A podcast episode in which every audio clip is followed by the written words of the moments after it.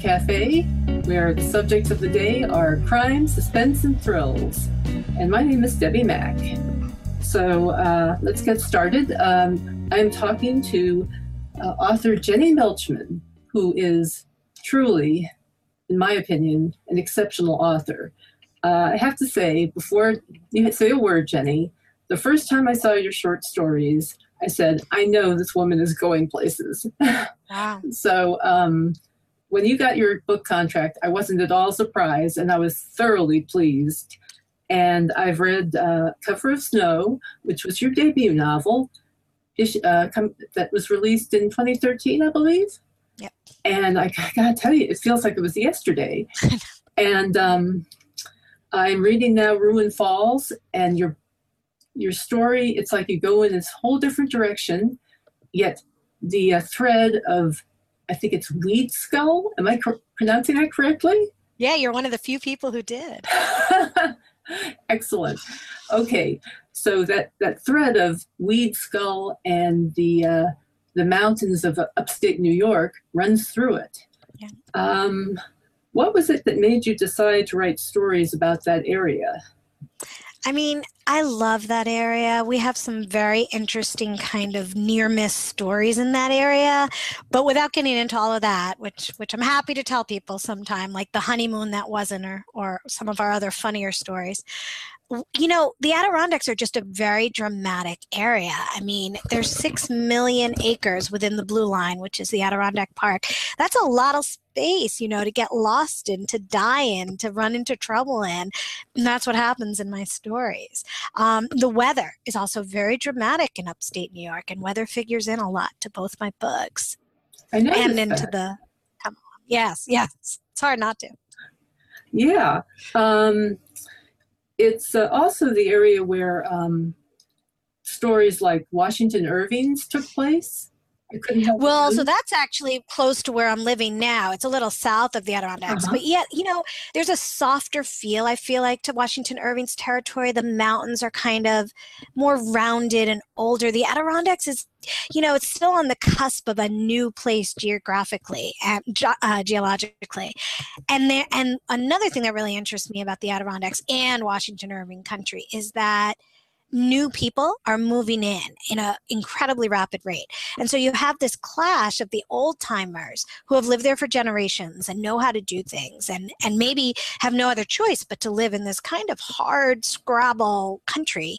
And then people who are coming in and opening their sustainable diners and their expensive boutiques. And, and there's a real clash of cultures that, that kind of interests me up here. That is interesting. A clash of the townies, as it were, the old timers and the newcomers. Exactly. You see that a lot around the country in, in different areas. Yeah, College you do. towns, small towns. You do.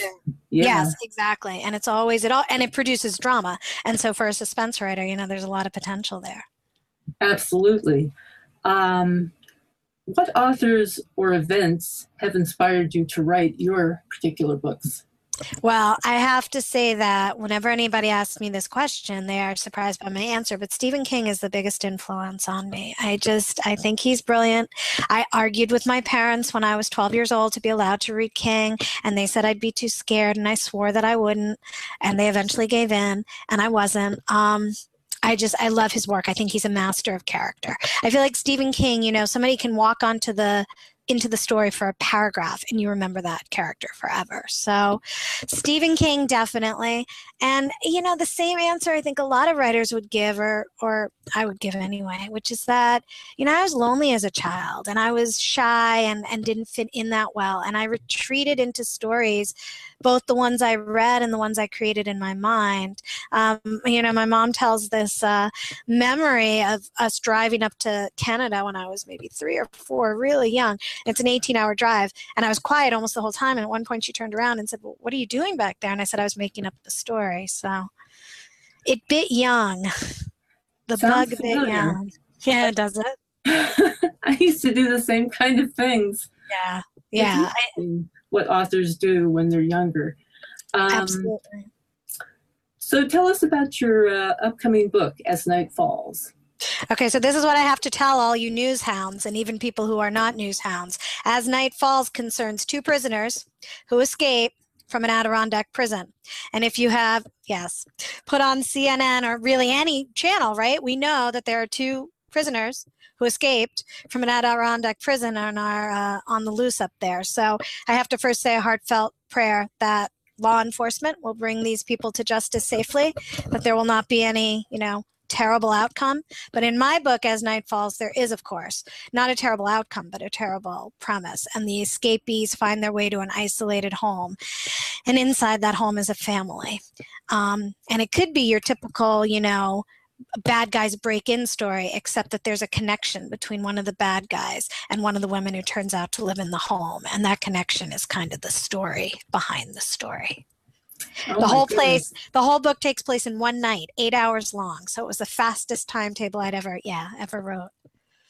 Those are good stories. You know, when you impose that kind of time limit, right. they, they're really taut, they're really suspenseful. I hope so. See, I wasn't conscious of it at all. It was just that this situation could not last too long. I mean, there's there's three people in the house and a rescue dog, and they're going to fight with everything they've got, including the rescue dog who's who's got a phobia. The rescue dog actually cannot be on his own. Um, my dog Mac is based on a bookstore dog that I met on one of my book tours um, who had the same phobia. And so the bookstore dog goes with her owners to the bookstore every day because she can't be on her own. She was traumatized as a puppy. She's fine, the sweetest dog you can imagine, but she needs other people around her. And I found that so inspiring what would happen if there was a dog who was isolated and couldn't stand it? And would that dog become a hero? And and and mac does i am happy to say. But anyway so the story can't last very long because there's four people fighting for their lives in the family. Um, so yes eight hours and it just turned out to work that way. Well it sounds very very interesting and i can't wait for it to come out. Thank you. Uh, has being a published author been what you expected it would be Oh gosh, what a good question. I have to sit here silently for a while before I answer that. You know, yes and no. Um, and in some ways better than I ever thought it would be, and in some ways worse. You know, I think one of the illusions I had, because it took me a very long time to get published, and you know that, Debbi, because we interacted at many points along the way, but maybe not everyone listening does. But it took me 11 years before my first novel got published, and that was really my eighth, the eighth book I'd written. Um, and so I think when something takes that long, you sort of build up this illusion or delusion that everything will be perfect once it happens. You know, the book will come out, and then everybody in the world will know I'm a writer. Even people who don't read will know I'm a writer. And everywhere I go, they'll be like, oh, you write beautiful books, and yay, aren't you wonderful? And that doesn't really happen. I mean, the truth is that even when you're with a big house, which is, you know, kind of what I was hanging in there for 11 years for, you know nobody really knows you're a writer and you know you're if you're lucky your editors kind of know you're a writer and a few select people like debbi who read my short story but it's a lot of work and i think that was a big surprise for me that the work doesn't start when that the work doesn't end when that book comes out and it's not just writing the next book everything starts then. Um, and so and and and you know and the better part the part i didn't realize but should have is that connecting with readers one by one by one is so much joy that you almost don't need the people who don't read books to know you're a writer. You know it's good enough just to meet somebody who says hey i'm really glad you hung in there for 11 years because your book you know the first book concerned suicide as you know. And i've had a bunch of people, more than I would have thought, who said I lost someone in my family to suicide. And then I always sort of cringe and say, I'm sorry, I, I wrote this. And he said, No, you know, seeing Nora and how she dealt with it and that she did some of the same things I did was so reassuring. Um, so, you know, those have been some of the joys that I never would have expected. That's fantastic. Yeah. I noticed in your guest post you emphasized the importance of signings. How how do you kind of gauge the effect of signings on your, I guess, overall marketing efforts? Well, first of all, I don't do it by book sales. And I think that's very, very important. I think authors get really disappointed when they go to a signing and, you know, sell five books. You know, I went all the way out here and I made whatever it is, you know, $10 if you're traditionally published, $50 if you're indie published, maybe. And I think that's the exact wrong approach because the real benefit of a signing is what happens after you leave the, the place. You know, whether you're at a bookstore or a library and the coordinators of the event are going to go now know your name and know your work and hopefully read your work, or whether somebody in your audience, you know, I did an event where there was exactly one person, exactly one.